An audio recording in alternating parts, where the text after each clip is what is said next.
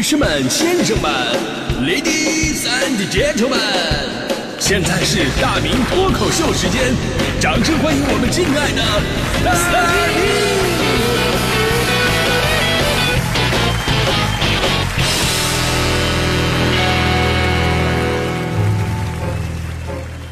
好，欢迎各位来到今天的大明脱口秀，我是大明啊。今天咱说的是你是不是一个懂得爱惜东西的人啊？因为咱们的钱呢都不是大风刮来的，那有的朋友的话呢，那个会真的活得会格外的仔细啊，那很正常。所以呢，我我就特别讨厌那种就生气了啊乱砸东西的人，乒里乓啷，对吧？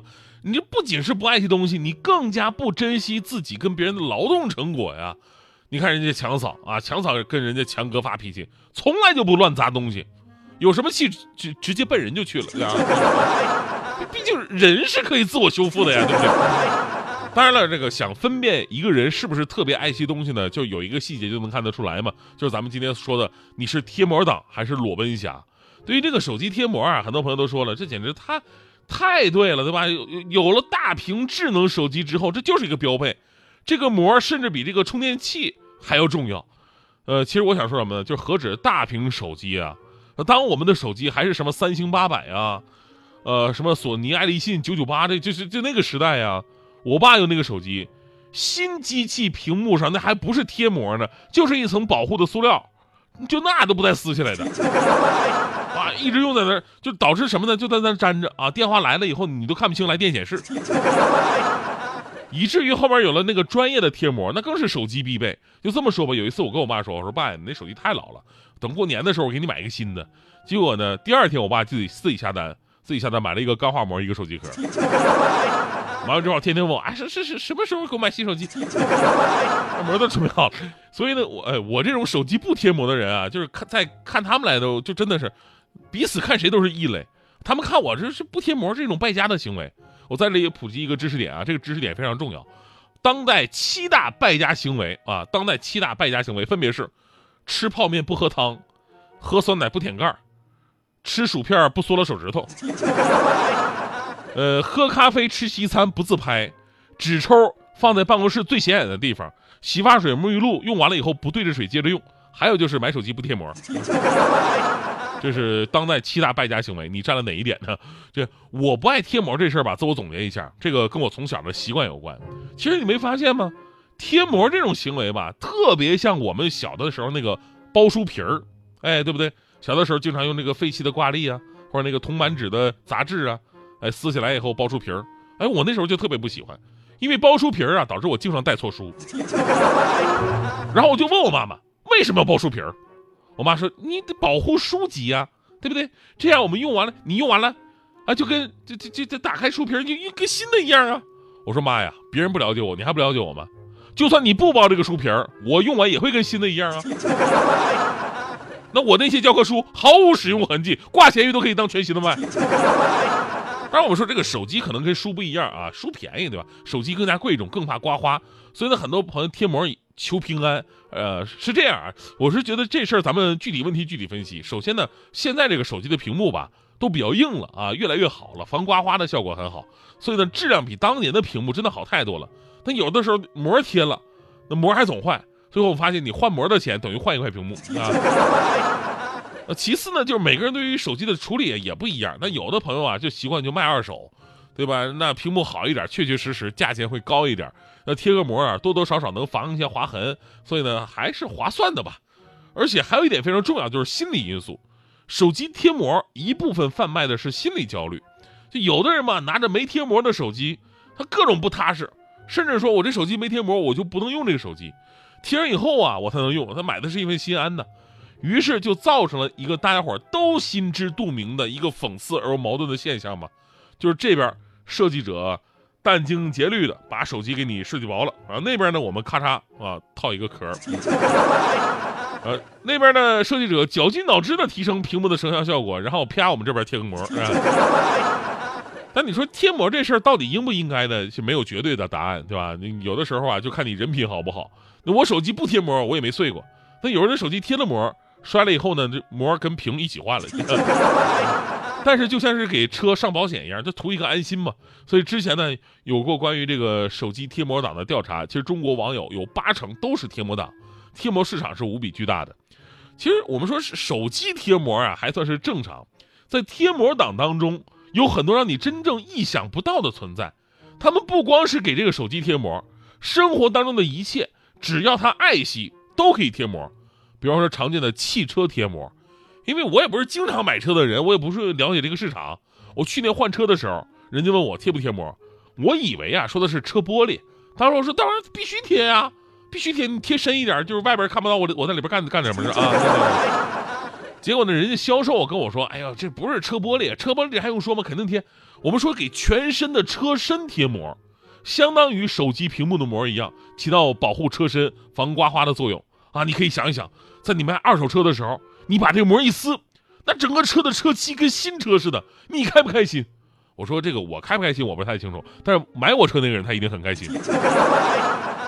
说我为什么要让他那么开心呢？对吧？销售说了，那人家开心了，人家就会多掏钱呢，对吧？像这种车漆完好无损的车，二手直接能多卖出一万块，它不香吗？我一听，哎呦，能多卖出一万块，那可以，这实实在在的真金白银啊，对不对？然后呢，我就问他，那这样吧，那我贴那个膜，呃，多少钱？呃，销售跟我说，哥，你那个车吧，全车贴膜是两万四。算了，呃，等会儿啊，那个全车贴膜两万四，然后你让我卖二手车的时候，我能多赚一万。你觉得咱俩谁有问题？你你这有没有便宜一点的膜，对吧？销售说了，你看便宜的也有啊，便宜便宜的一万二啊，但是到时候那个撕膜的时候，那个膜的这个胶水容易粘到车漆上，质量不是很好，车容易花。哇，车车车容易车容易花，你还卖？你这不就是赤裸裸的销售套路吗？对吧？拿那个次膜，然后勾引大家伙买买那个好膜。真的，当时我就笑着，我就把那个两万四的膜给贴了，真的。没错，求一个心安。如果说给汽车贴膜也算是常见的话呢，给手表贴膜您听过吗？这更变态啊！当我们说现在手表分为两种，一种是智能穿戴设备，所以呢这种啊给手表贴膜跟手机贴膜是一个道理。哪怕现在这个智能穿戴的这个手表啊，它已经是蓝宝石的镜面了，它不可能刮花，但是还有人贴，这咱就不说什么了啊。咱说是真正奇葩的是那个给传统的机械表贴膜。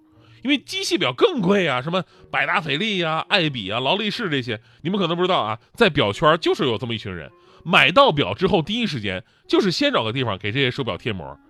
你也对，你也不能嘲笑人家，你一万块钱的手机都贴膜，人家这十万、几十万的表，那不可能供起来，对吧？我采访过一个朋友，那哥们儿超工价花了五十多万买了块劳力士的绿金迪，这表最开始二十多万吧，还是多少？现在都超工价买五十多万买的。哎呦，心疼啊，对吧？第一时间把膜贴了。我还问他说：“这玩意儿也贴膜吗？”他说：“这这必须贴啊，而且跟我们理解不一样。我们说这个贴表面怕那玻璃划了，不是，不玻璃还不贴，他就贴那个表链你知道吧？表链、表圈都贴起来。我说你这这这这这贴吗？他说是贵金属，贵金属都是金表链，那金的软的，都万一划着，那多心疼啊，对不对？哦，他的这个想法其实我特别理解，只不过呢，在他贴完膜之后吧。”每个人看他戴这表都说是假表，因为那个金表链总是泛着特别廉价塑料的那种光。但是后来当我了解了他们家那个实木的饭桌上也贴着一层膜的时候，我就释然了。所以呢，今天啊，我们总结就是你到底是贴膜党啊，还是裸奔侠？每个人都有自己的选择，无可厚非，无所谓对错。有的人呢追求完美，不能有一点瑕疵；那有的人呢喜欢岁月的痕迹，顺其自然。有的人呢买一份心安，追求一种踏实；那有的人呢看开了，无所谓，一切随缘吧。不管怎么样，咱们开心就好。呃，最近呢，我这个手机不贴膜的人也开始贴膜了，不是我更在意这个东西了，而是实实在在的啊事儿。现在屏幕真的太贵了啊，换一块屏幕太贵了，因为你手机屏幕越做越大，啊，价格越来越高。之前我有我还有碎屏险，对吧？它一年过期了呀。那天我就想，你说我手机这么大屏幕，还是曲面屏的。你换一个屏幕，那价格跟手换手机似的，那我还是弄个手机膜吧，对吧？结果问题来了，我自己不会贴膜，我在网上弄了一个八十多的特好那种膜，自己贴，结果贴完以后全是气泡，哎呦，全是气泡，这是怎么怎么整的？就跟那个鱼缸似的，对吧？然后突然就想到大迪了，哇，想到大迪，大迪号称手工贴膜小能手，为了省钱练就了一手贴膜的技巧。那天我就把手机给大迪看，我说大迪，你帮我看一看，我为什么贴完以后全都是气泡呢？就大迪啊，看都没看，直接把我那膜撕下来就扔了，说这是你自己贴的吧？你这智商也是没谁了。你贴的呀，是贴膜的那层保护纸，贴膜本身让你给扔了吧？嗯，你你说的对，就所以我我打算用回诺基亚。三点下了一场大雨，没带伞的我只能躲在这里。远远的我看到了你，湿哒哒的落汤鸡。没想到竟然下了这场大雨，上班快迟到，我还有点生气。远远的我看到了你，是上天给我的奇迹。第一眼我看到了你，全世界慢慢亮起，在我的心中没有人代替，我要的人就是你。我要的人就是你，这是天生，这是注定，天生我们就是应该在一起，是天生，是注定，注定我